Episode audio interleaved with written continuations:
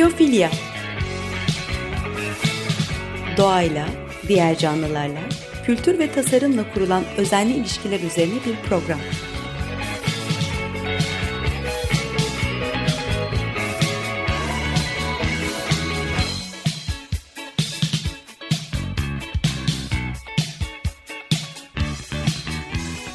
Hazırlayan ve sunan Nurhan Healer.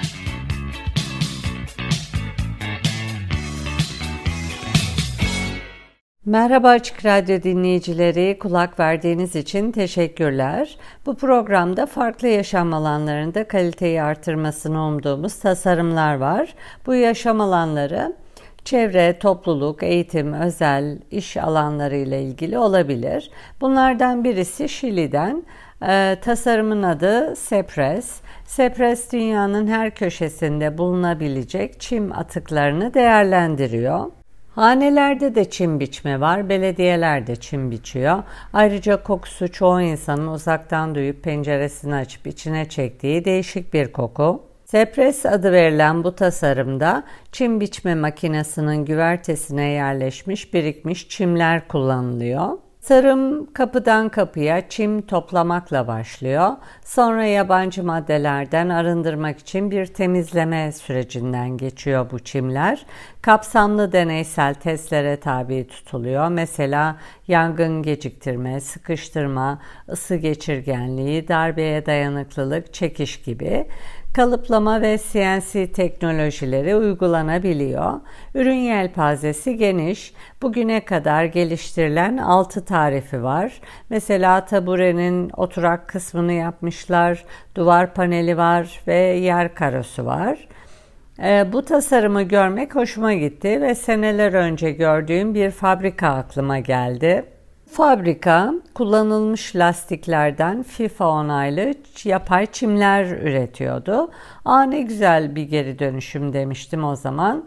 Hatta bu lastiklerin bir kısmıyla ağıllara hayvanların e, üzerinde durması, yatması, oturması için bir zemin yapıyorlardı.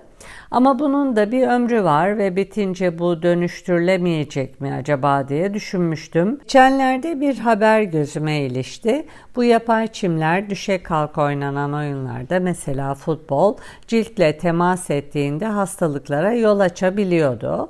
O zaman da aklıma Beşikten Beşiğe tasarımın kurucusu Michael Brangard geldi. Öyle şeyler yapın ki kötünün iyisi olmasın, vicdan yapmayacağınız şeyler olsun, kiraz ağacı gibi olsun diyordu. Kiraz ağacına durup sen niye o kadar kiraz veriyorsun ki diye sormuyoruz. Evet bu lastikleri toplayıp dönüştürmek iyiydi ama yüzde yüz iyi değildi. En nihayetinde temas halinde olunca ve soluyunca sorun yaratıyorlardı. Michael Brangard 24 e, yıl boyunca anne sütünü de analiz etmişti ve hepsi plastiklerin kimyasallarıyla doluydu. Evet, e, FIFA'nın veya diğer müşterilerin talep ettikleri gereklilikler neyse onları yerine getirmişlerdi bu yapay çim e, üretenler. Ancak yaşanan sakatlıklar ve özellikle futbol sahasını kullanan çocuklarda ve yetişkinlerde ortaya çıkan semptomlar sonrası bu çimler yasaklanmaya başladı. En azından sorgulanmaya ve arzu edilmemeye başladı. Ee, futbol tarihi boyunca saha olarak kullanılan farklı yüzeyler olmuş tabi.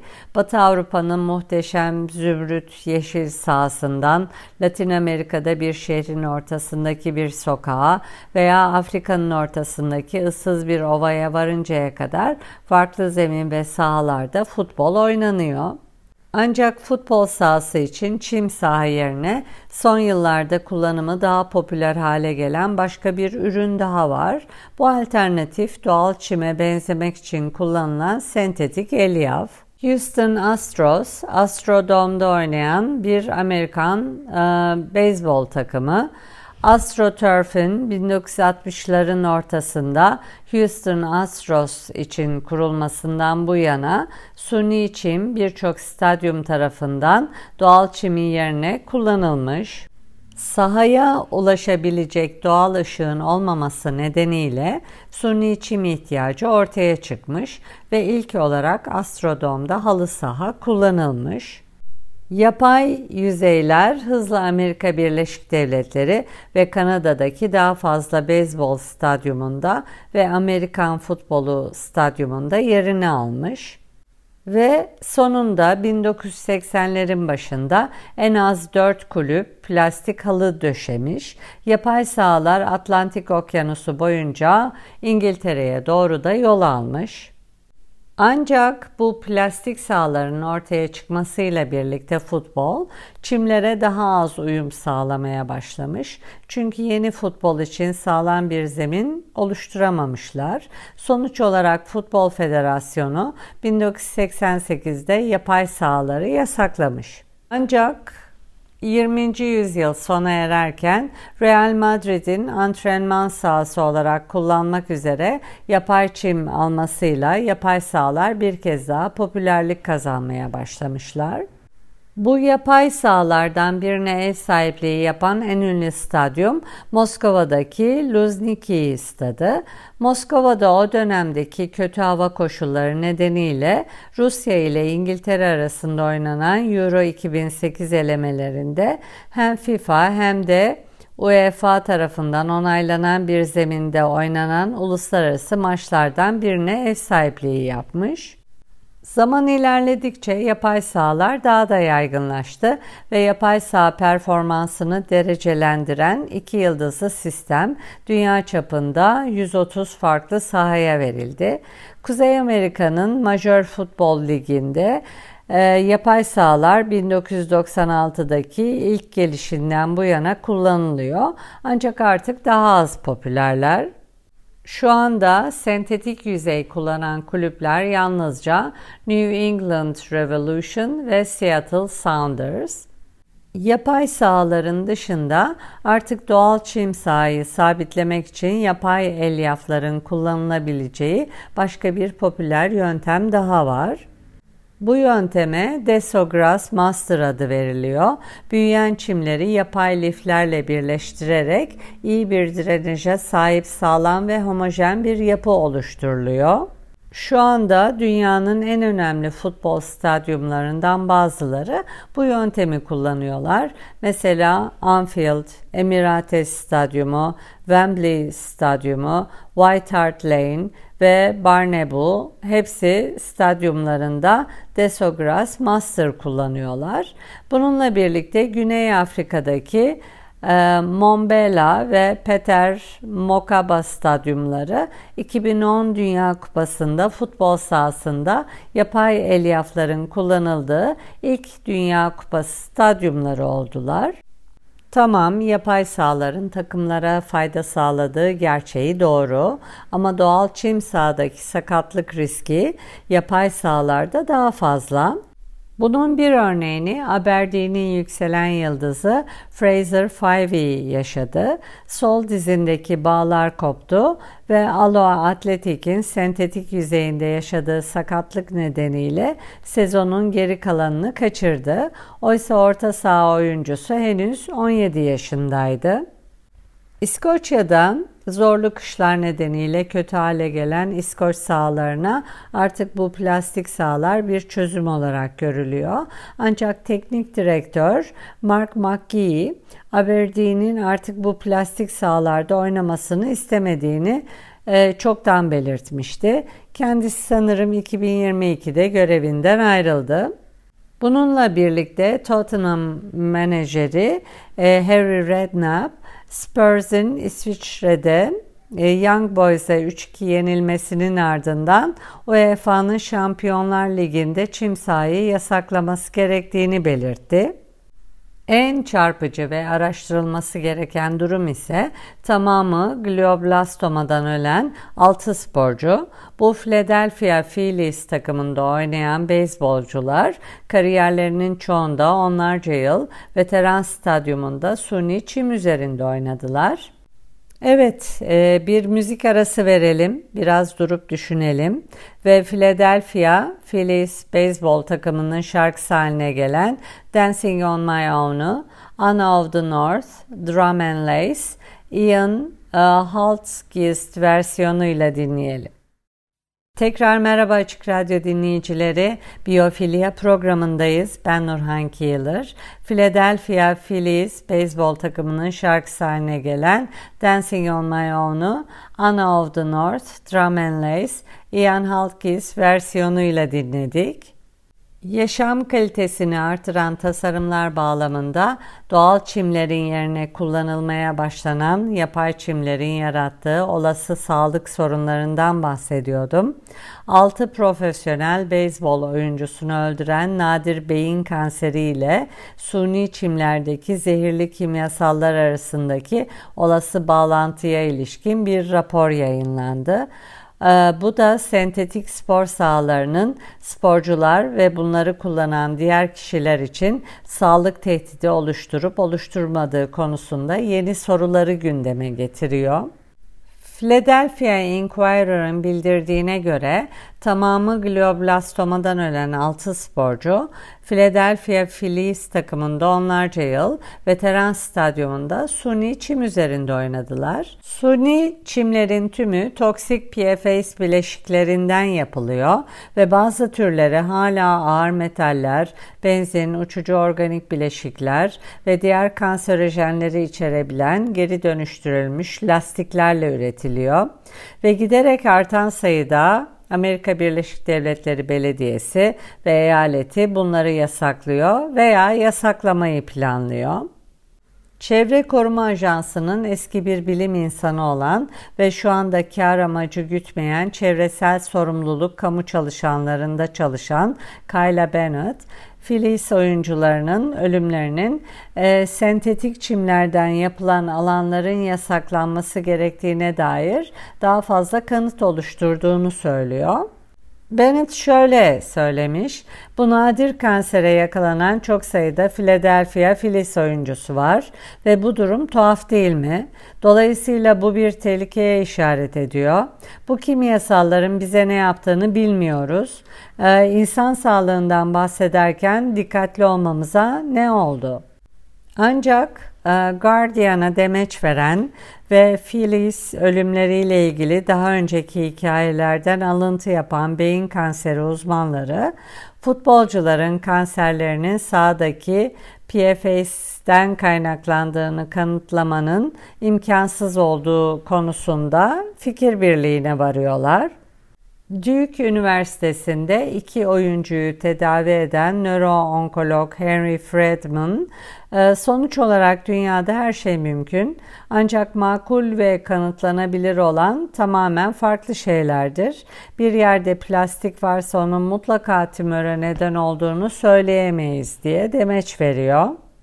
Federal hükümet Amerika Birleşik Devletleri'nde yaklaşık 12 bin sentetik çim sahasının bulunduğunu ve yılda en az 1200 tane daha kurulduğunu tahmin ediyor. Inquirer'ın bildirdiğine göre yalnızca 5 profesyonel beyzbol takımı hala sentetik saha kullanıyor. Bu suni çimlerde farklı sentetik katmanlar var. Plastik çim bıçakları, bıçakları yerinde tutan plastik destek ve çimin ağırlığını arttıran dolgu.